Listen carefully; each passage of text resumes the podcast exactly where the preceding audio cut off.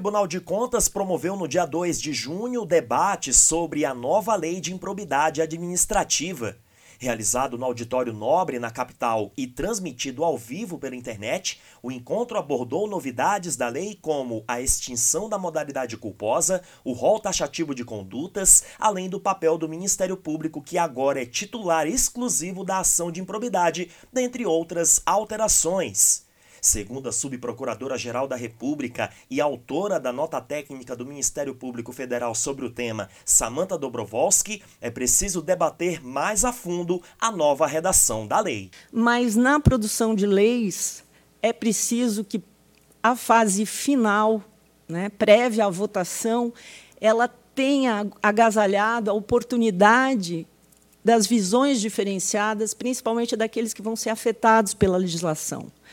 e não só como é, eventuais sujeitos passivos, mas também aqueles que exercem a função de controle no âmbito da administração pública. O relator da divisão da nova lei, o deputado federal Carlos Zaratini, defendeu que os pontos alterados eliminam as lacunas deixadas pela antiga legislação. É necessário que haja tempo de investigação, tempo de processo, para que a gente tenha garantias de que as pessoas possam trabalhar sem ter eternamente seus bens bloqueados, sem estar o tempo todo sobre ameaça de uma condenação que muitas vezes passam-se os anos, não acontece e às vezes a pessoa até vai eh, até vai, falece e não tem um, um resultado desse processo. O presidente da Associação Nacional dos Auditores de Controle Externo dos Tribunais de Contas do Brasil, a NTC, e auditor de controle externo do TCE Sergipe, Ismar Viana, ressaltou como o fim da modalidade culposa deve ser analisado no âmbito das cortes de contas. A lei não quer punir é, é, o incauto, aquele que de alguma forma, por, por falha ou por erro ali,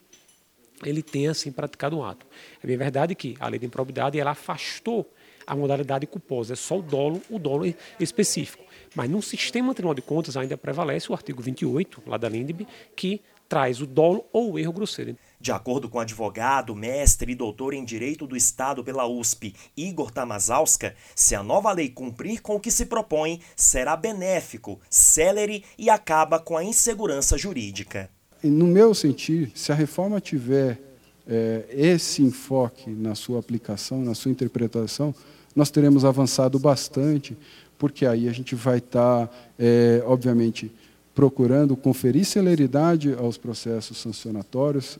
sem, obviamente, descurar das garantias, eu não posso deixar de, de falar delas aqui, né, até por dever de ofício, né, mas, obviamente, é, conferindo segurança jurídica, que eu acho que isso que é, é, a sociedade reclama, né, é, porque isso vai, obviamente, é, ter reflexos econômicos nas contratações que o Estado faz, vai ter reflexos sociais e vai, obviamente, ter reflexos do ponto de vista de legitimidade da própria ação do Estado e também, por óbvio, dos seus órgãos de controle. Para o presidente do TCE, conselheiro Dimas Ramalho, é saudável levar para a sociedade um tema que provoca discussões com diferentes pontos de vista.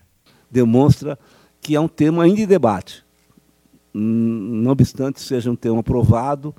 é, pelo Congresso Nacional, em vigência, é um tema que é, está ainda, que será aprimorado pela jurisprudência, pelo dia a dia, pelos casos concretos. E é assim que se constrói um país democrático e as leis democráticas do nosso país. O encontro já está disponível na íntegra no canal do Tribunal de Contas no YouTube. Outras informações no site www.tce.sp.gov.br e nas nossas redes sociais.